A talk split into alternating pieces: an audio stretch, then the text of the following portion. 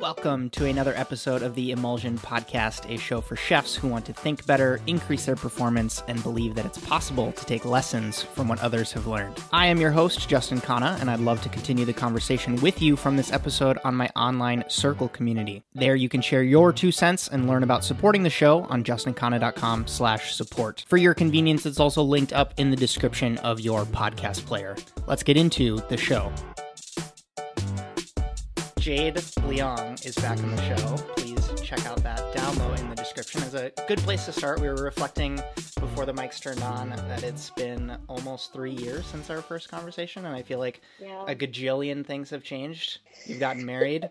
You've successfully navigated a hospitality business through a pandemic. We are business partners now.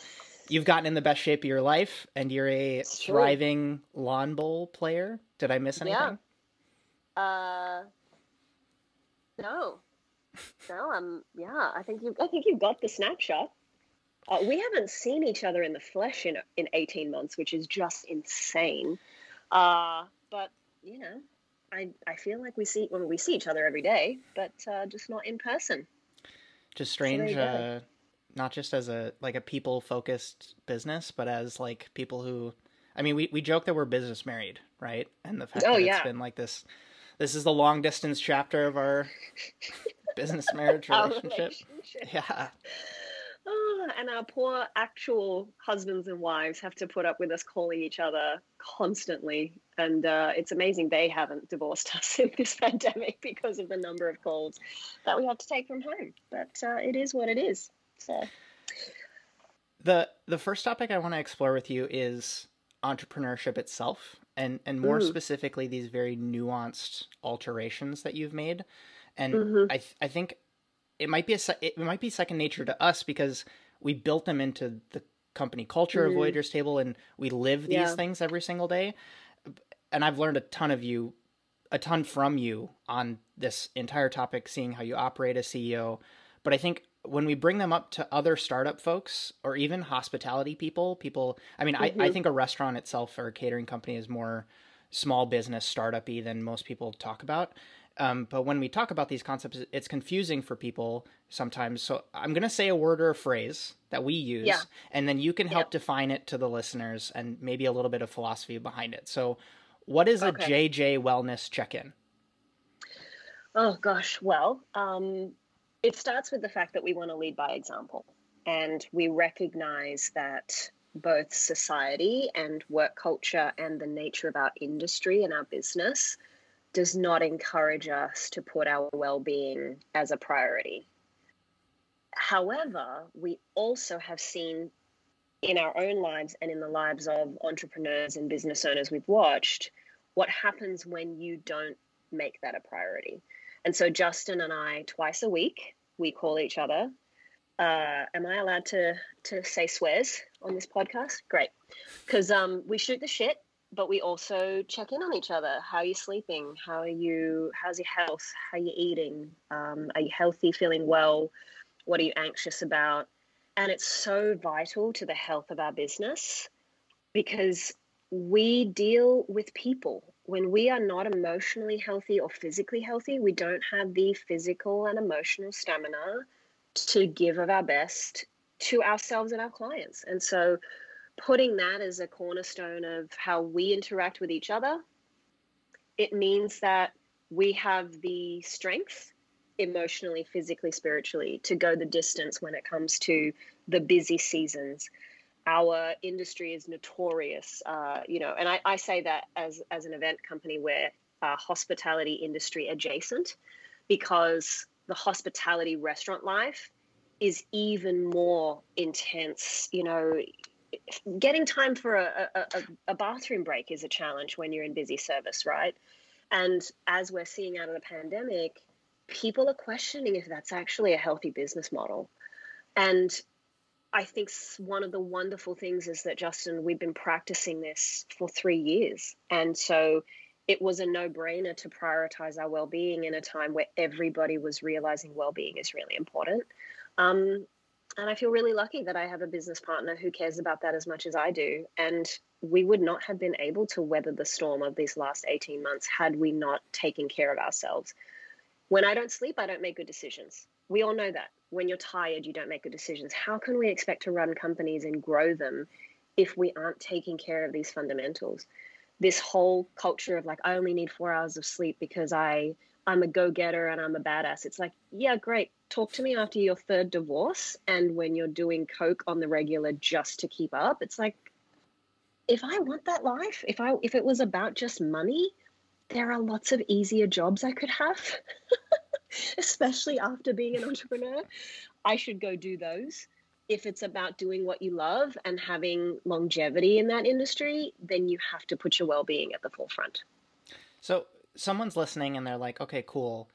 I like that idea. How does that actually come into practice? Because I think we treat it like a like a doctor's appointment or a mm-hmm. scheduling call with your therapist. Like it's not you making sure that I have the call and me making sure you're on the call.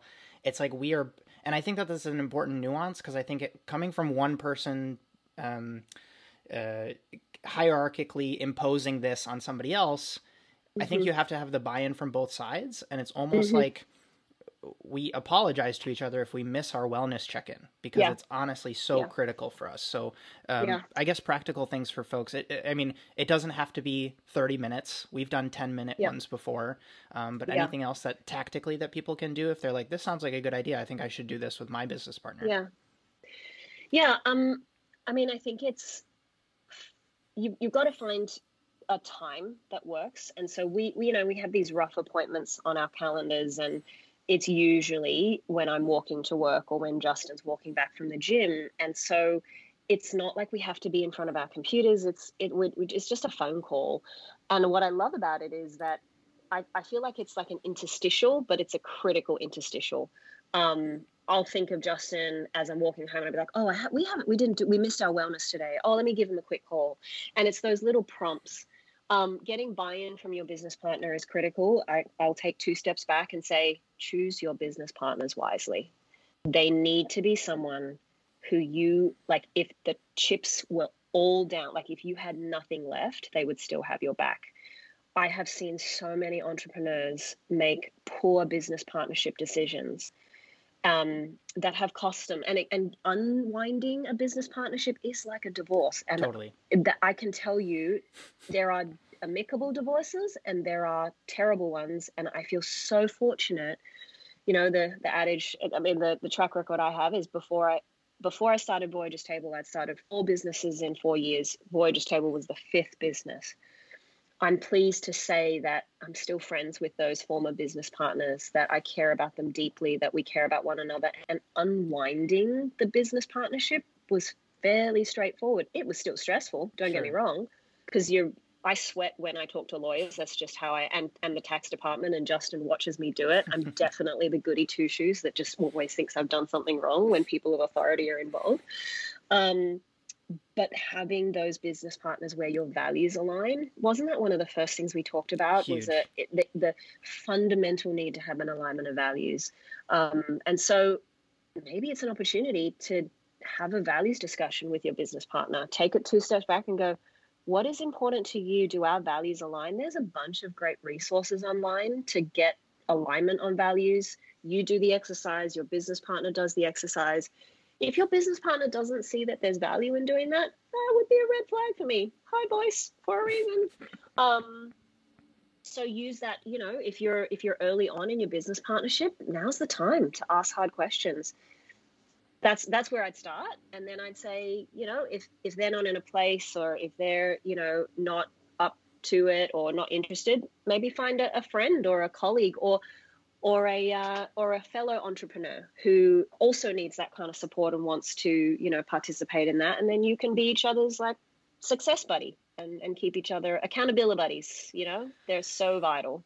It i know we're talking about it in like a co-founder to co-founder kind of context here but like if anybody who's listening thinks back to like work relationships where you feel like you're super on the same page as your other colleague I mean, it might like I have a, a person that I worked with on the line in Norway, and after service, we would write our prep list together and mm-hmm. ask, "How did that feel tonight?" You know, like what would you kind of change? I mean, like we weren't calling it a wellness check-in, but in theory, no. we were technically doing like this little very disciplined, like short and sweet, but just like take each other's pulse, kind of check in, and like it does. Even if it's like your your station partner and you can do Mhm. something like this, I think that that would you know pay some Yep. dividends. Um, or if someone if you're in culinary training with or you know you're going through some sort of education program together like go hey will you ask me next week if i did 10 push-ups before I, or like i need to do five squats before service can you if i don't i'm paying you five bucks like huge. you set the example lead by example and then invite that person to come to the party before you know it you're going to find someone who wants to play that game with you and then that helps you find people that you resonate with as well it's a great way to make friends i think The next word that I'd like you to either define or give some examples on is is conviction. Why is conviction so important? Oh, golly, we're going deep real fast, hey? uh, no, it's great. I mean, gosh, conviction is it drives purpose. I think, right? Like, if you don't have conviction about what you do, why are you doing it? And I get it. Let, let's not get too kind of wooey about it. There's things that we don't like to do that we have to do. I don't love chasing customers for invoices. I got to do it. It's not about conviction at that point. That's just practicality and the smarts of the common sense of running a good business. But that said, the core of the expression of what you do, the the overall like an idea or a project or a you know a, even a dish that you're presenting for all of our our chefs out there. Do you believe in it? Do you have conviction about what you're putting into the world? As creatives, we can often get into the trap of that necessity versus art. And I actually think we're approaching it wrong. They're not mutually exclusive. You know, this this thing about like, well, it you can't make money if you're making real art. Rubbish. That is rubbish, as we say in Australia.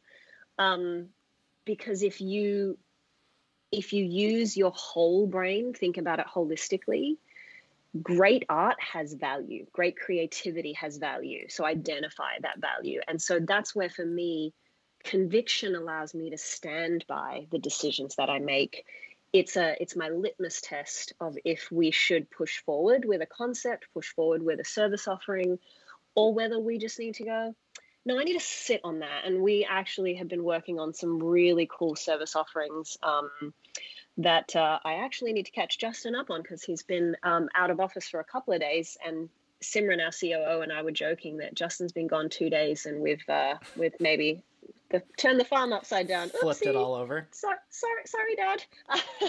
Cost of doing business. I mean, I, know, love right? it. It's great. No, it's great. but that's what happens when you like again talking about conviction if you have conviction about the, the who you hire and the great team that you're building you can go away for a few days and trust that they're going to have made decisions that you align with values conviction I, i'm going to just sound like a broken record here with this same stuff but um, again it's it comes back to like if i don't care about it why am i doing it? And so that conviction is so necessary. So i'll, I'll round off and i went on a tangent there but some of the service offerings we're talking about two out of three we're like yep 100% conviction. The third one we're kind of like i see where we're going with this. As a creative team we met and we're like i know what we're trying to do but something isn't sitting right. That's how i articulate it. It's like something isn't clicking for me. Something's not sitting right. Let's sleep on it.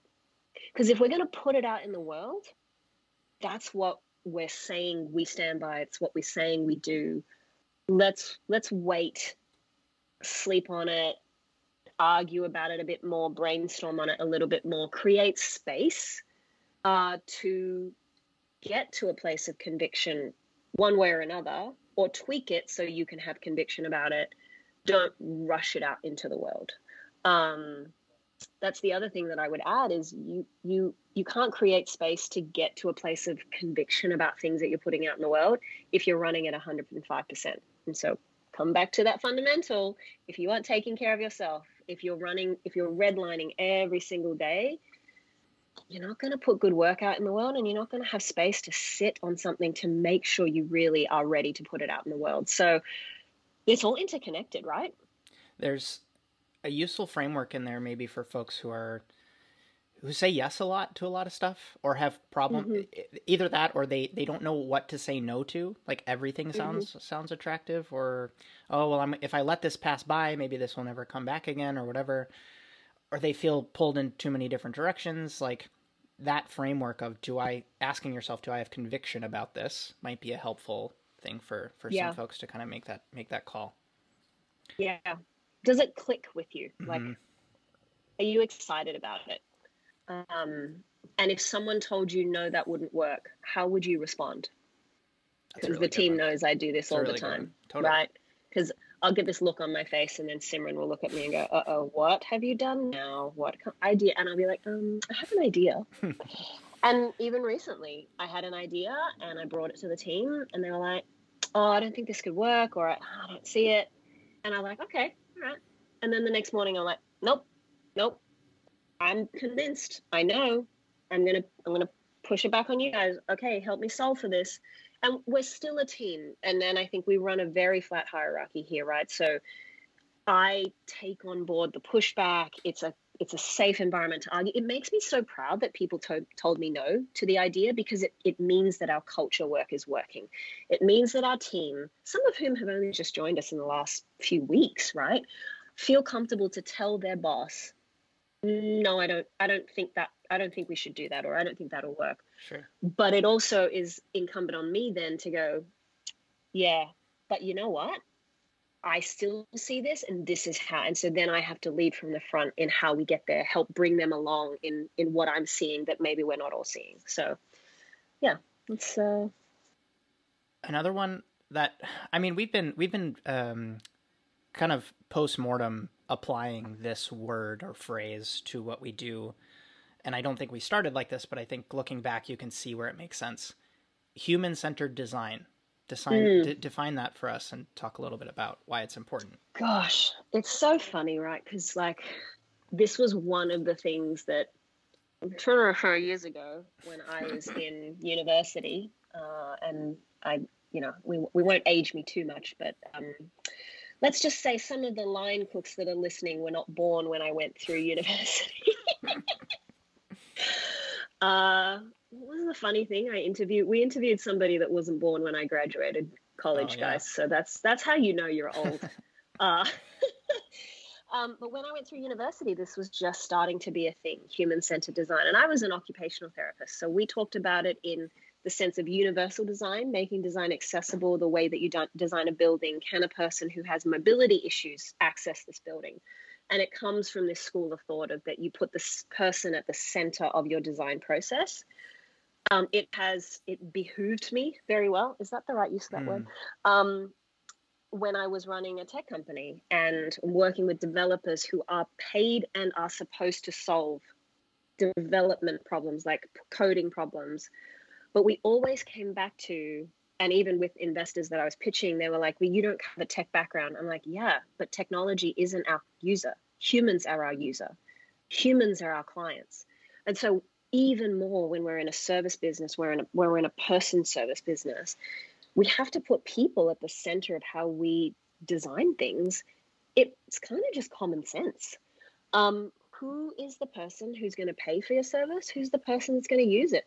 It's a human until robots take over and they're the ones that are, you know, like booking us for events, it's humans. And so when we put people at the center of that design process, how will a person interact with this? How will a person experience this? Especially for culinary creatives, right? When you're thinking about a dish and you're creating a dish for someone to have an experience, even the way that you layer that burger, you're thinking about what goes on the bottom, what's going to hit their taste buds. Like you're thinking about that person. That's really human-centered design. Um, there are some really great courses out there. There's great, great literature. Um, uh, and a, a, a, uh, acknowledgements to my friend Nathaniel Fu, who who put me onto these guys, and I've been following them for a little while and always respected them, but didn't know that they were actually part of the forefront of human-centered design. Um, it's IDEO, IDEO, how do I pronounce that? Um, so there's some resources on their website that are really fantastic if you want to dive a little deeper and nerd out with us on that. Um, but yeah, that's that's how I would define human-centered design, which sounds so obvious, but people don't practice it. They think of it, they do business-centered design, or they do outcome centered design and or ego focused design yeah like what makes me what look like i'm the flashiest mm. or spent the most money yeah. or yep and you know that's a the short game that's it works in a long term game if you're looking for sustainability and longevity in a, in a competitive industry that kind of thinking will only get you so far in my opinion so you bashed your age. I did not bash your age, and I promise this is not a bash on your age. But I, I literally have people reaching out every week at 23, 24 saying, I'm mm-hmm. too old to change industries. And there are countless stats that we've all seen them of founders who didn't start the thing or register the business until they were 50 or something like that, older than both of us, right? So, mm-hmm. what do you have to say to that person who thinks they're either behind or they're too late? rubbish. it's true. In this instance, And I and I use this phrase carefully because I don't like to get into the I can fix everything if I just think about it. If it's all, uh, you know, I'm to pull myself up by my bootstraps. Yeah, we are privileged to have the ability to pull ourselves up by our bootstraps, right?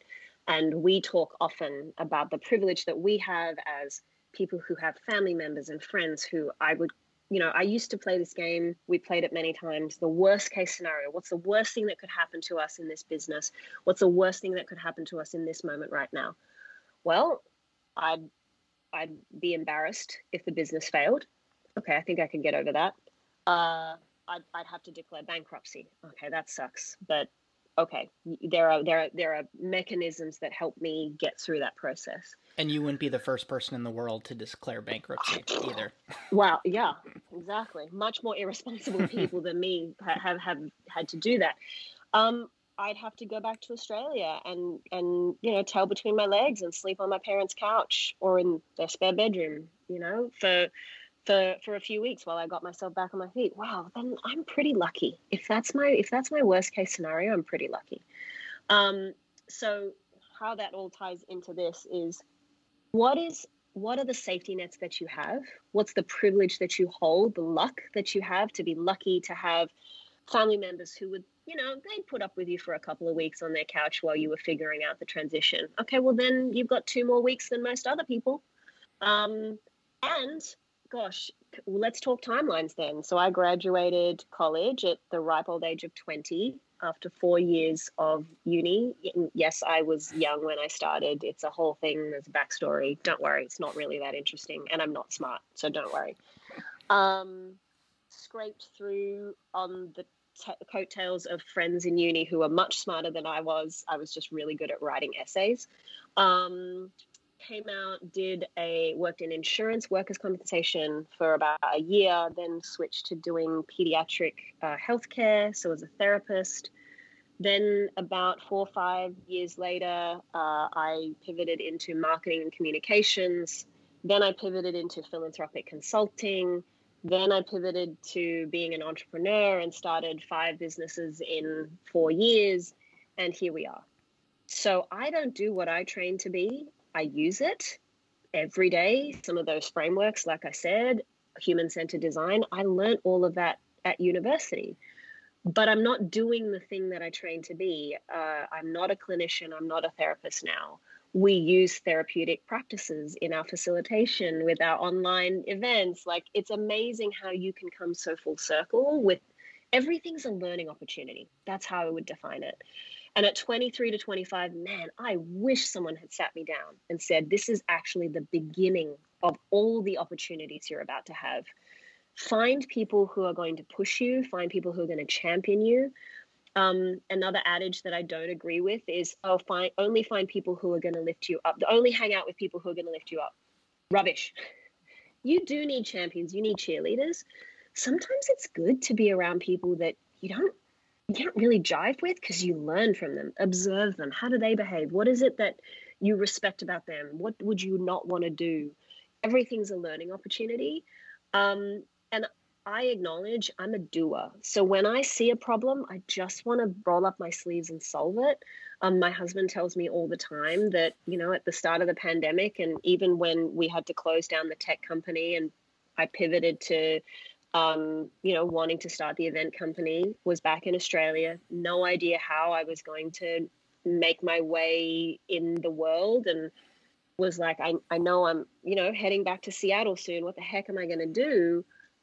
In a week, my friend Nat, actually, Nathaniel Fu, there you go, shout out Nat. Mm-hmm. Um, he and I started a, a poke truck because we are like, you know what?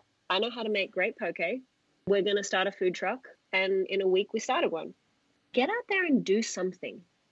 Do something in your spare time that gets you to where you want to go. Um, maybe close Instagram or your phone a little more often. And I, you know, I acknowledge that we need to decompress, that we have to deal with our stress. But even if it's 10% of your time, or even if it's an hour a week, how are you moving yourself forward to where you want to be? Um, and be around people who are doing the same thing and then you realize it's actually it's not as impossible as you think. Um, so yeah man for those 23 to 25 year olds out there thinking it's too late to change friend 20 20 years down the track almost i can tell you change things about six or seven times and it is well worth it. I would not change it for the world. You I mean stereotypical therapist thing I, I learned a new question from you that i'm going to ask in some of my coaching calls because when i get that question or this um, dilemma that people are struggling with I'd be curious what the answer that people would say to who are you comparing yourself to? Because mm. I think that that yep. it's not that you feel like you're too old to change industries. At, for a lot of people, it's I see where I am and I'm looking at where these other people are, and I feel like there's yep. a disconnect. So yep. that's a very that's a really interesting point that I don't think gets talked about enough. And you know, I think if I can make a point of saying it's one of the reasons why we try to hire laterally. We, we try to apply a lot of lateral thinking to our hiring because some of our best team members have not ever had professional event experience. And so find those companies that are willing to work with people who don't have the traditional experience of that industry because you're probably going to get an opportunity that you wouldn't have got if you went to a more traditional structured company. Um, we live in a time where anyone can start anything just about because there's this thing called the internet and it's a phenomenal it's a double-edged sword because we see these people successful on youtube and instagram and whatever else well they started somewhere sometimes a lot of it is luck because they caught the moment or they joined tiktok early enough where they were one of the five users so everybody followed them when they joined. Sure timing is everything but it's also just building we, we, what do we say? We say like putting it we're building our chessboard. We're putting the chess pieces into the right position so that when the time is right we can make the checkmate maneuver. And i actually don't play chess so i don't even know if i use the analogy right but you know we're building our chessboard. Mm. It's not a three play game you you build a strategy to get to an end goal um and so yeah i think that whole adage of you know, yeah, I, I, I just, I, yeah, I think don't be short sighted about what's possible because we actually live in a time where almost people are overwhelmed with what's possible. And then you've got to refine and whittle it down to what you actually need to be doing right now. Did I just answer the question? Yeah, yeah, yeah. totally. No, you did. You did, and I think yeah, there might be some brain matter on people's headphones from Thank mind, goodness mind you're blown. used to this. No, so. it's good. It's good. That was that was a lot of business talk. I do want to shift a little bit and talk a little bit more about sure. you as an individual. Yeah. How do you grapple with extroversion? I, I I know there's a lot of positives that introverts like me see in extroverted people but I think mm-hmm. that that mm-hmm. can sometimes get twisted, and you end up with people who are, you know, very good at being loud and overconfident, but not actually having substance. And it's like, oh, well, I'm being more extroverted. And I, I look mm. at you as someone who has a very healthy relationship with your extrovertedness. And so, to the extroverts listening, how have you developed that in yourself? I surround myself with introverts, is what I do strategically. Uh, I, I think those opposites attract for a reason, and I'll I'll call Simran out on this one too. You and Simran are both introverts by nature, and there's something where we're drawn to each other because I have my audience and I have friends that I can you know, be a goofball with and and kind of do that. Oh, and you guys help ground me, and you get the social connection of me calling all the time, FaceTiming you as I walk home, and Simran picks up the FaceTime call. She's like, "Yes." what idea have you come up with now? um, and we joke about it, but there's that balance, right? So as and guys, if you want an indication of how extroverted I am, when I was a single person, and even now, I only needed to be by myself for maybe an hour a week. I could be around humans all the time. I used to throw four to five parties at my house a week back in the day, and I would wrap the party, close, hug the last guest that was leaving, close the door, brush my teeth, go to bed. I like and then wake up the next morning, go to work, do exactly the same thing again. And then Saturday morning, I might sit with a coffee for an hour on the couch by myself. Now, that was back in the day. I have learned to moderate some of that so I can have energy reserves. Because I will say at the time, I was not running a business, I was working for someone else. There was the, I'd take the cap off at the end of the night and go, okay, I'm done with that. I don't take it home. Now that I take my work home because I care about it, and I agonize over my this is not a great phrase or an analogy, but my work children and I mm-hmm. worry about them. I worry about their mortgages. I worry about how they're doing in their lives, how we're going to make payroll every month. Mm-hmm. Uh, you know, these are just the stresses of running a business. Um, because of that, I cannot do five parties a week. It's not physically possible. So, how do I manage my reserves? Is now I hang around introverts who help ground me. My husband is an off the deep end introvert. So now my mornings are sacred and we wake up, we don't really talk. We just make coffee. I sit and I read a magazine. I try not to look at my phone because I don't find it productive for my start of my day. But that's like almost like me charging the battery and the you know the the the bars go up and then I'm like, watch out, world, here I come.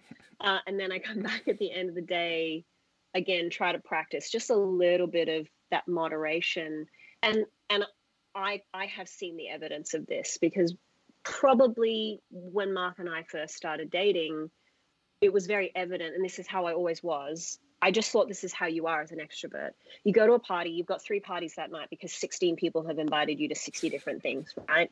It's a tough life being popular. but, but, this is what you do because energy attracts energy. So I just gravitate to people. I'd meet them in the supermarket, I'd invite them over for dinner and it's so fun it's such a great skill but it's harnessing it that is a critical growth uh, you know challenge and it was for me and it still is.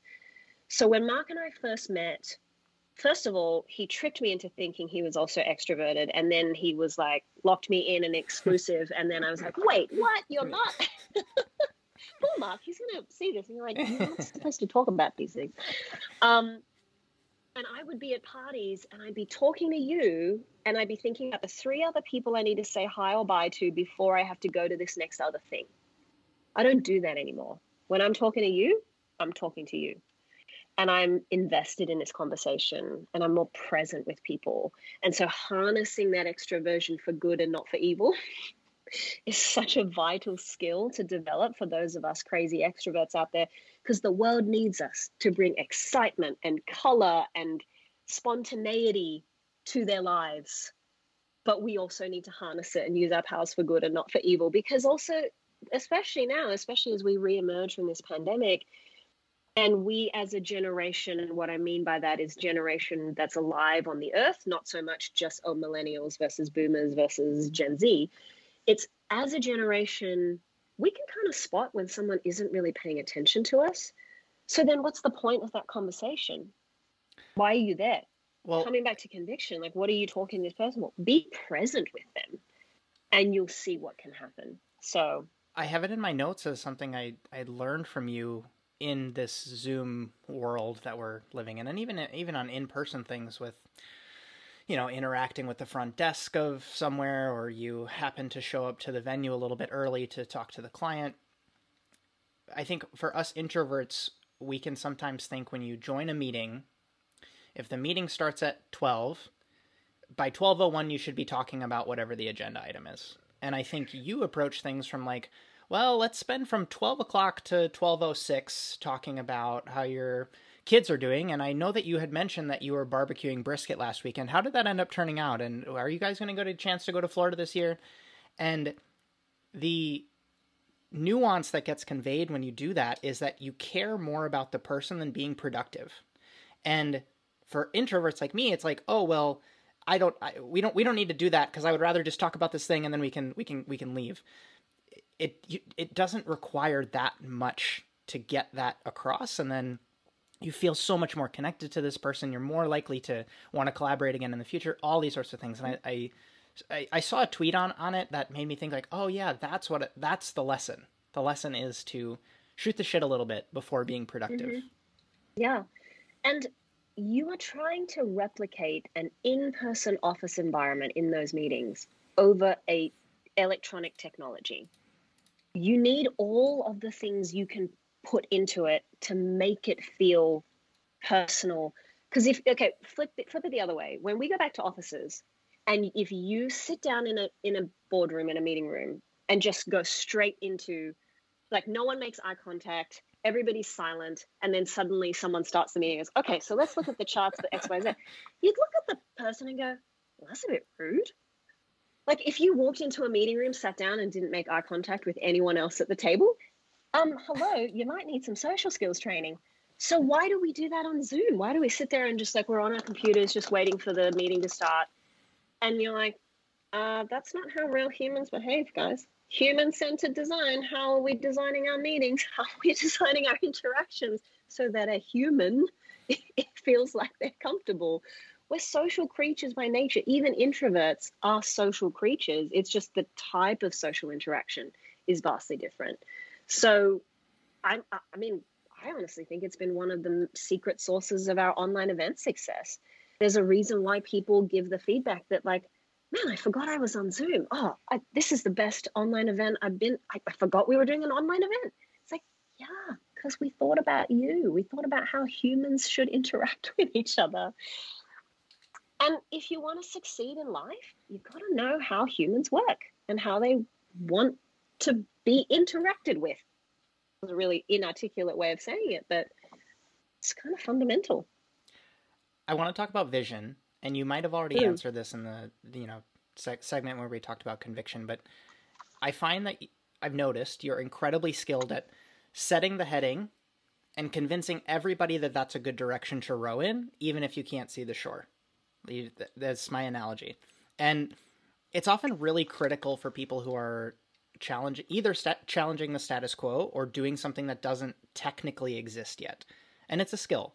How do you improve that skill? And what resources have been helpful for you in developing that? Uh, daydreaming is an incredibly powerful habit. coming back to creating capacity for yourself. If you're redlining all the time, you can't daydream. You can't think about what could the future look like. Um, please excuse that I've got a, a lozenge in my mouth. No, uh, as Justin knows, I spend eight hours of my day in meetings convincing people to get up to crazy shenanigans with us or other things. And so uh, my voice is uh, not podcast perfect at the moment. Um, and I'm probably going to choke on this this this lolly now. Um, yeah, it's how allowing yourself to be inspired. I am not the smartest person in half of the rooms I walk into. The skill that I bring is that I'm I'm excited about what could be. The optimism, optimism is infectious. Again, joy and conviction. Am I excited about what we're doing? Do I care about it enough to put it out into the world? And then who am I letting inspire me? It's why I try not to pick up my phone in the morning and I read magazines because one, it's a physical tactile thing. So I'm getting this sensory input of like physically holding something and then the visual of watching and learning from other people's creative work, being challenged by their thinking. How diverse are the inputs that you're getting? Do you only use the same sort of news sources? How much do you read of content that from people that don't maybe see the same, say, see the world the same as you? Um, So all of those are important building blocks to being able to see the future, right? Um, and we all have, and I, I don't accept that some people are creative and some people are not. We are we all have the capacity to be creative. It's how much we nurture that and how much we exercise it. And we have a, a principle that we apply in our work and with each other. And for everyone listening, it's that we try to operate as much as we can at 70% capacity. As a business owner, that's counterintuitive, I think, to the way that most post industrial corporate environments work. We should be having optimum productivity at all times. Well, you know what? If you're working at 100% capacity, you got no room to come up with great new ideas or better ways of doing the thing that you're already doing. So we try to do 70% because it gives us room to flex up and we build this you know you're charging the battery you're charging the battery you're doing productive work but that 30% you're storing up for when we need to do the 60 to 80 hour weeks because we're doing five super intense amazing creative events in a week in our busy periods.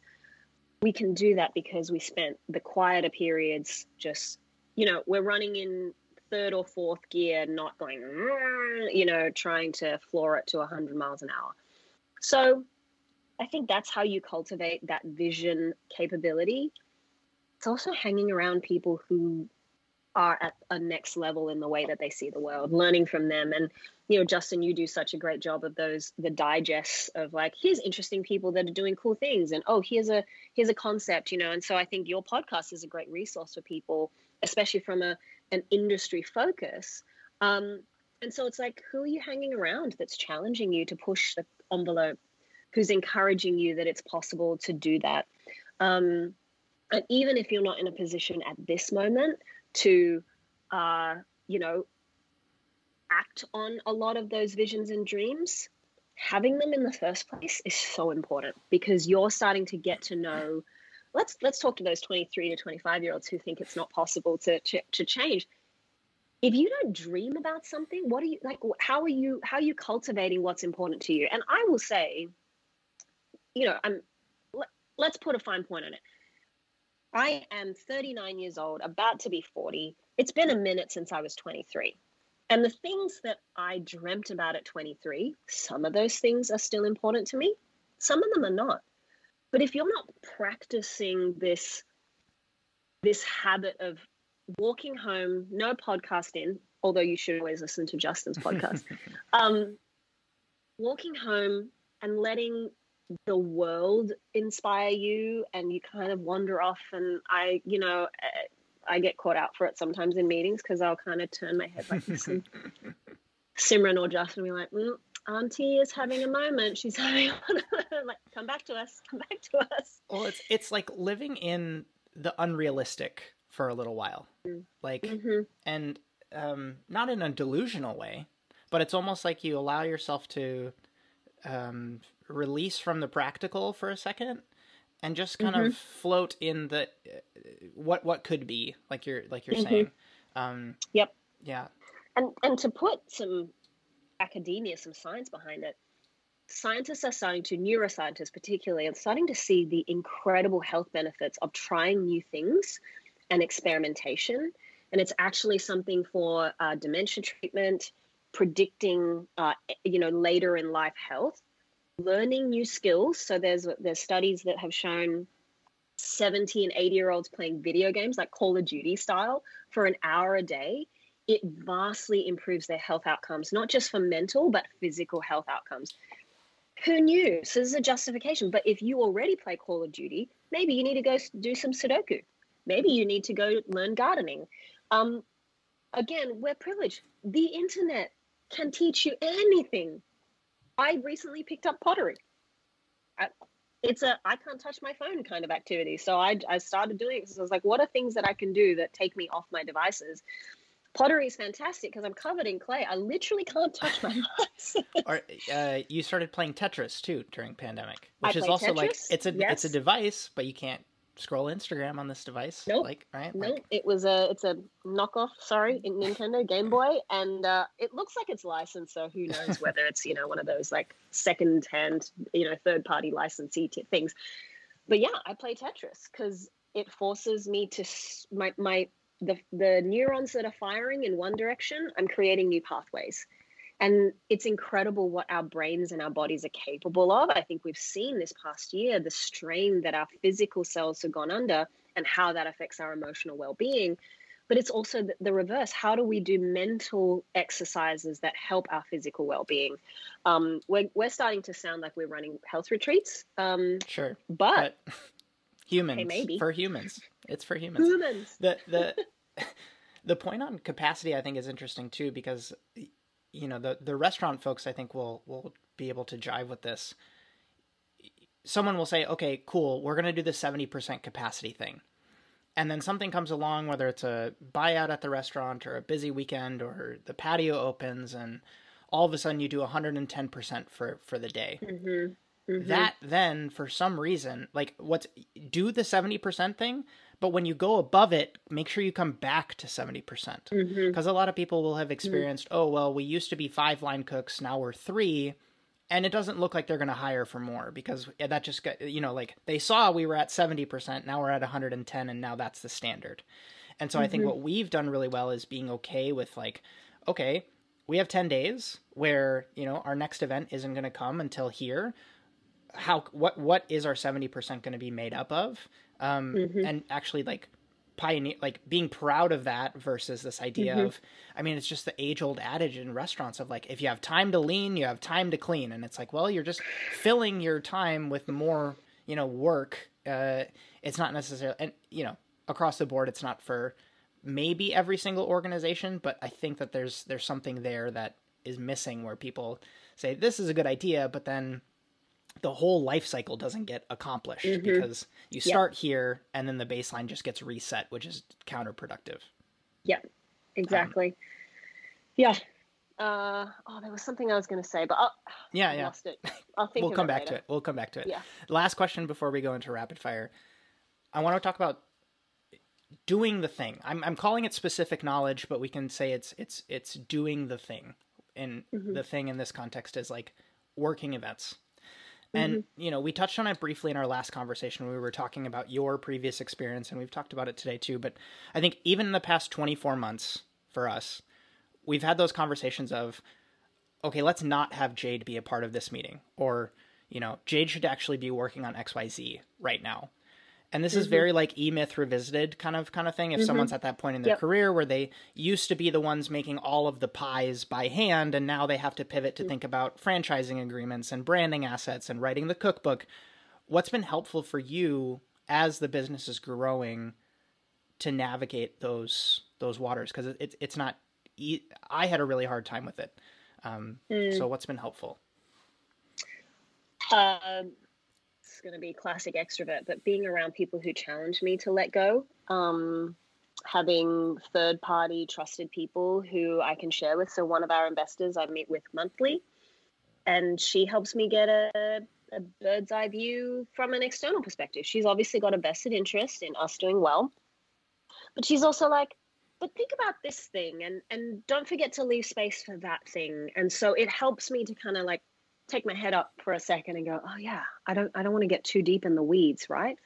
Um, I'd also say that I'm really fortunate, but also we have worked hard on this, is creating trust. High, high levels of trust in our team where we trust each other to have the the heart of the business, the values, the the owner, the personal ownership of the mutual success of our team at its core. So if I'm not in every meeting, I already know you, Simran, you know, our other team members. Um, and I'm not saying names because we haven't asked permission yeah, to, yeah, to no, name them. I, I caught um, that. I caught that. Um, but uh, you know, like that everybody in our team knows that I trust them to carry this business with care and attention.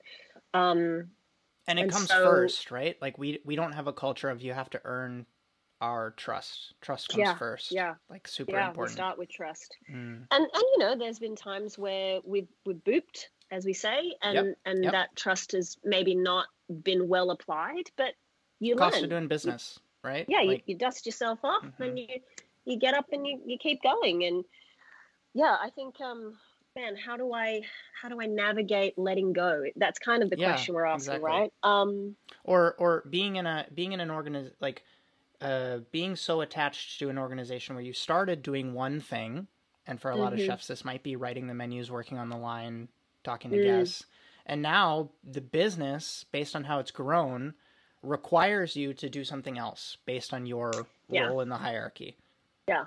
uh, ego. You have to put your ego aside. There is a very big difference between Voyager's table being successful and me being seen as successful. And so, especially speaking to all our chefs out there, you know, there's such a, a personal investment in the dishes that you put out, in the way that your restaurant is seen. And I totally understand that work hard as a leader, lead yourself first. That's where I'd start. Lead yourself first. I don't always get it right. And there will be countless people who will be like, yeah, Jade, I'll tell you about the 10 times you didn't get it right. You know what? That's okay. Put ego to one side and really identify what what do I define as success in this context. And for me, I started the year and you can you can, you know, you can attest to this. I started the year by saying this this year is the year I need to level up as a CEO. So how do I do that? I need to delegate more. I need to be involved in XYZ less. And also, it's my job as a leader to effectively work to replace myself. That to me is the fundamental indicator of success of, of as a leader is if you have cultivated great people who could, if you weren't around, if you needed to be elsewhere because you have other responsibilities for the company, the company would not collapse. It is not healthy if one person steps out and the whole thing falls apart. You've either not built your team right or there's some trust issues or structure issues in there. So that's where that's how I've taken that journey is asking myself the hard questions like do I really need to be involved in this? And I would give credit again to to my partner Mark who um, often asks me he says to me you know they're probably not going to do it the way you would do it. You still need to let them if you can get to that same outcome. And i'm like oh, stop talking to me. I hate that you're right um, but it's true right? Like there's probably 30 40% of things that we do at voyager's table now that that's not how i would do it. But man was it great that you someone else whoever got the opportunity to do it their way and tinker and test and a b test? Like when it was just me that was my luxury. I got to tinker and test and only keep going with the things that worked why wouldn't i afford that to our team members who are helping us build this business? So um, yeah that's where i'd start let's do some rapid fires and then i want you to get to your exercise session. Yes workout class sacred time. What is one thing you've changed your mind on in recent memory? Oh my gosh. Uh, the amount of travel that I think is healthy for me to do. End of last year, both, all three of us, right, as an executive team, we're like, we can't, we can't do every five to seven days. That's not healthy. Um, partly an outcome of lifestyle change, partly an outcome of what we're realizing what really is important in the pandemic, and also being given an opportunity because our clients don't need to see us in person now to be able to do events or even to negotiate deals. So that's that's a big one. what is the proper Australian abbreviation for this horrible name I've picked for my show, which is the Emulsion Podcast? How many syllables could I have had? Oh man, um, I that's a tough one. Emulsion is a tough one. Um, the emulsion. no, I, I was yeah, going to no, say wow. Mully. The Mully. The mully. that sounds like That's not right. The emulsion. Yeah, Emulsion? there you go. The Something like there you go. That's how I would. Have right. You just connect the E's. That's Yep. fine. Take out as many vowels as possible. Yeah. I wanted to ask about um, either ingredients you're obsessed with right now or favorite kind of like at home dishes you've fallen in love with in pandemic times. Gözleme. I'm learning how to make Turkish gözleme. From Sim? Uh, uh, no, from the internet, because you can learn anything on the internet. And I probably need to check my technique with Simran because she uh, lived and worked and studied in Turkey for a little while. Um, yeah, Goslameth. I, I don't know if I'm pronouncing it correctly. That's. Um, it's a huge thing in Australia. Everybody loves it, and it's not so big here. Um, but yeah, that's a that's a it's a that's a food I'm newly obsessed with. Um, if we're talking about ingredients, um, oh my gosh, uh, I'm obsessed with my tomatoes that I'm growing in my little veggie plot. And uh, lemongrass is a new one too. Coming from an Asian ethnic heritage, obviously have eaten it, you know, a lot. Now working with it and using it to make, you know, uh, syrups and tinctures and reductions. Uh, have a business partner who's a chef because you have a 24 7 hotline. How do I do this? And my ganache is separated at nine o'clock at night. How do I fix it? So uh, I tell our clients all the time that I am a sport brat because I just basically have Justin on speed dial. So thank you, chef. Of course. Any topics that you were hoping that we would have discussed today, or, or parting thoughts for people, or things that are top of mind either in the business or in your personal life that you want to share with folks? Yes, it's an industry thing, and I Mm. this is my soapbox call to arms, call to action for our community, our hospitality and event community. Let's be really mindful of how we structure our business models so we don't have to live on 2% profit margins. Justin and I have always been passionate about having rainy day fund, having, you know, security blanket because we come from immigrant families where our parents busted their asses to make sure we could have an opportunity and we saw how thin the margins were at so many points.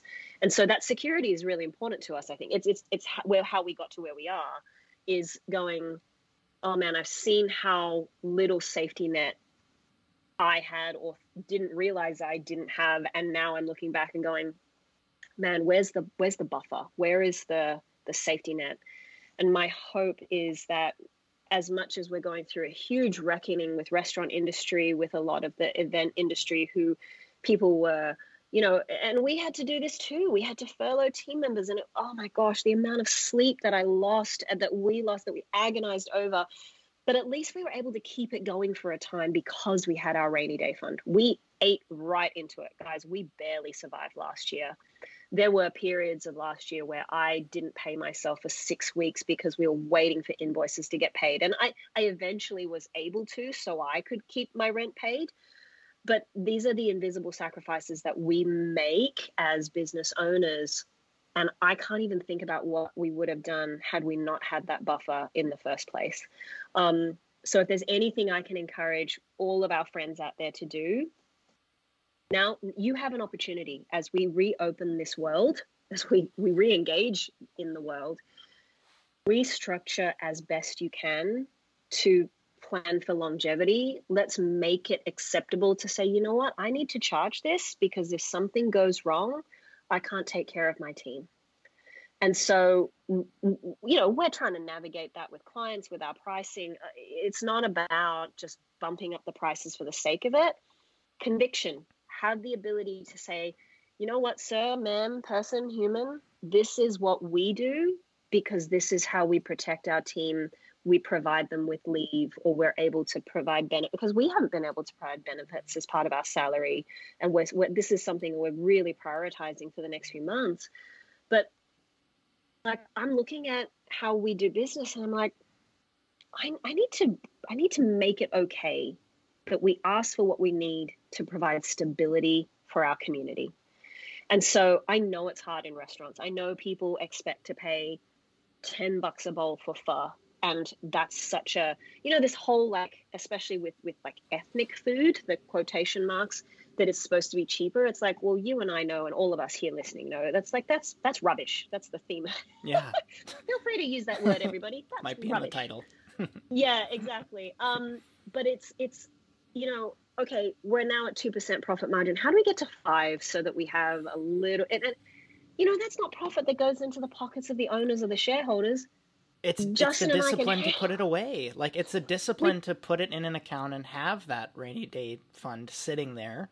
And it's not like you upgrade the stove right away. It's not like you buy the new bowls right away or get new uniforms just because it's there. It's like um yeah, like be disciplined about and it, it's not going to come overnight right like we had the Yeah. conversation about like okay what percent of every invoice are we going to set aside Mhm. to build this Yep. back up because like you said Yep. we burned through a lot of it Yep, but we had it did. we used it for what it's for and now it's like Yep. okay now we need to build it back up again it's that capacity thing right like just because you went up you have to bring it back you have to have the discipline and maybe the conviction to come back yeah, around yeah.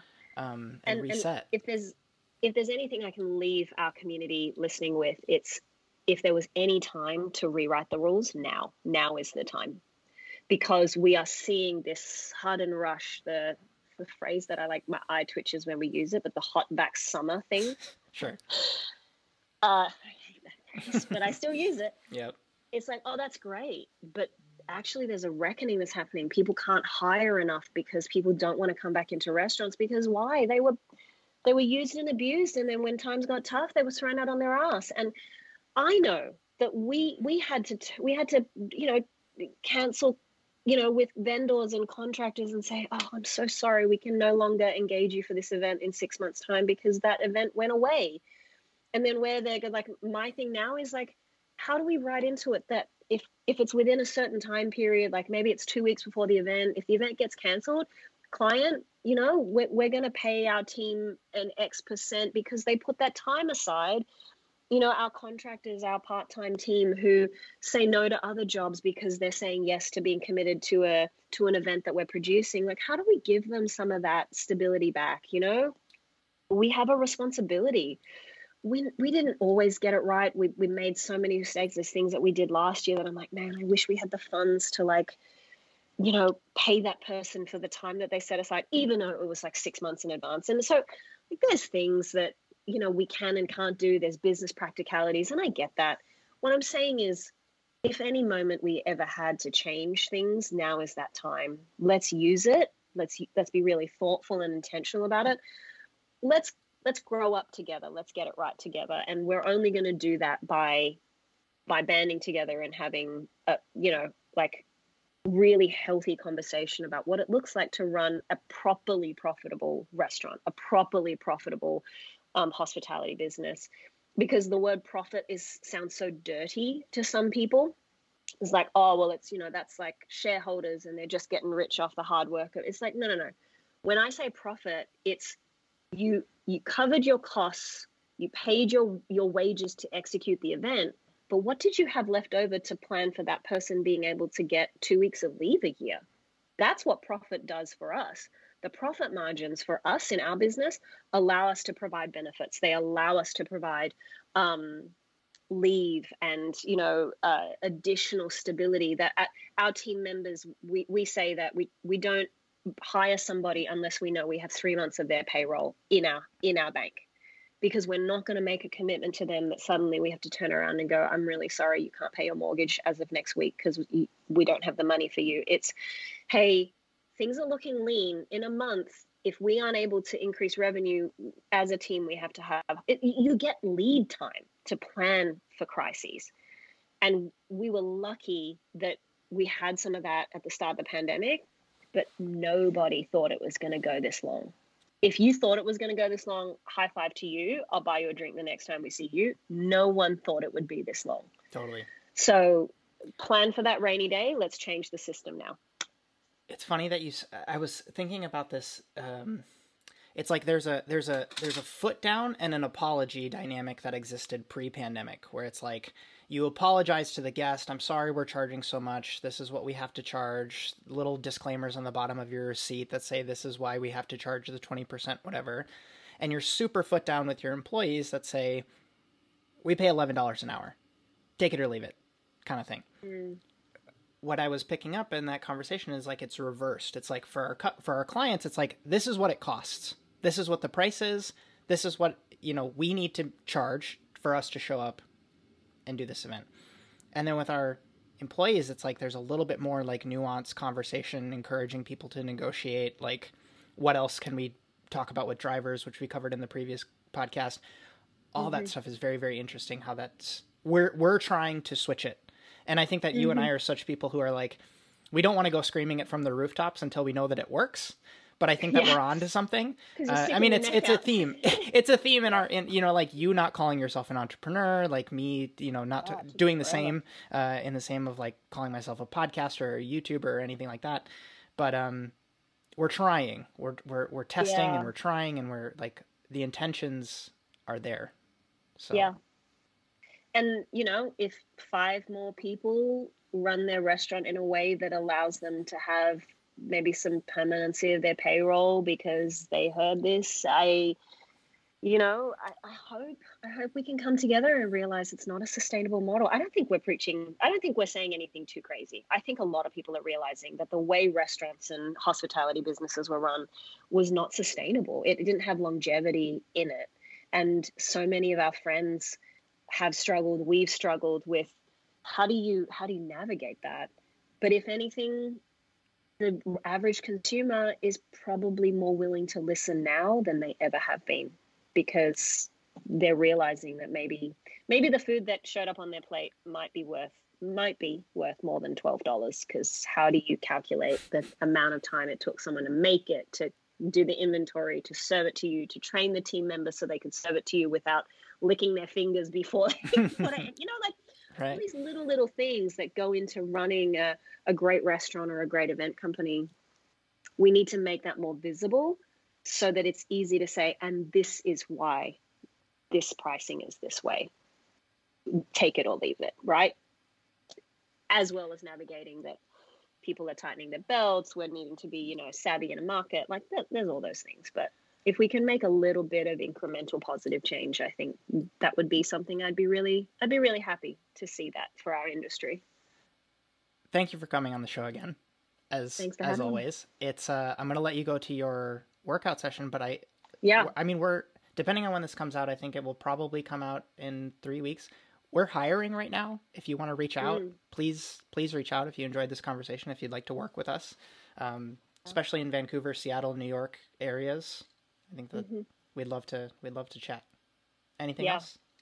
come join us um no thanks for being my business partner you're the best what a journey can you believe it's been three years I looked at that date and I was like, it's that thing, right? Where where people say like the '90s was 30 years ago, and you're like, no, Yeah. that's not real. That's only 10 years ago. And it's like Mhm. the mid 2010s is like, no, that was like two years ago, and it's like, no, that's three, five, seven years ago. We've lived a few lifetimes in the last three years too so Totally. yeah uh i'm sending my love to everybody out there because it's it's an exciting time. It's also a very complex time i think and we're all trying to navigate that. So sending you all my love and thank you for listening everybody. It's i feel so welcomed because i got to be part of you know some of the earlier days of this podcast and I, you know i have a personal investment in its success so thanks for listening What's up? Justin here again. Because, I mean, if you're still listening, you didn't not like this episode, right? And if that's the case, I'd like to think that you'd get value from the other work that I share here online.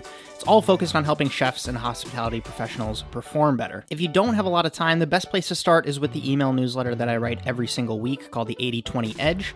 That's where I share knowledge on sharpening your skills, asymmetric upside, and exploring the industry beyond the status quo. And I say it saves time because I include all of the content that I publish that week all in one place as kind of a weekly digest of sorts. Next up, you should check out my YouTube channel for gear reviews, clips from podcasts just like this one, and documented experiences from some of the best restaurants in the world. And lastly, if you'd like to learn about my intense cohort based professional development focused course, get coaching from me to help you make your next move, or just support the show, you can check out justinkhanna.com slash support. And if you do support this show already, that's greatly appreciated. Thank you. Finally, it really does help to share a review of this show on Apple Podcasts to help the podcast universe know that people like us like shows like this. And until the next episode, my name is Justin Khanna, and I hope you have a good one.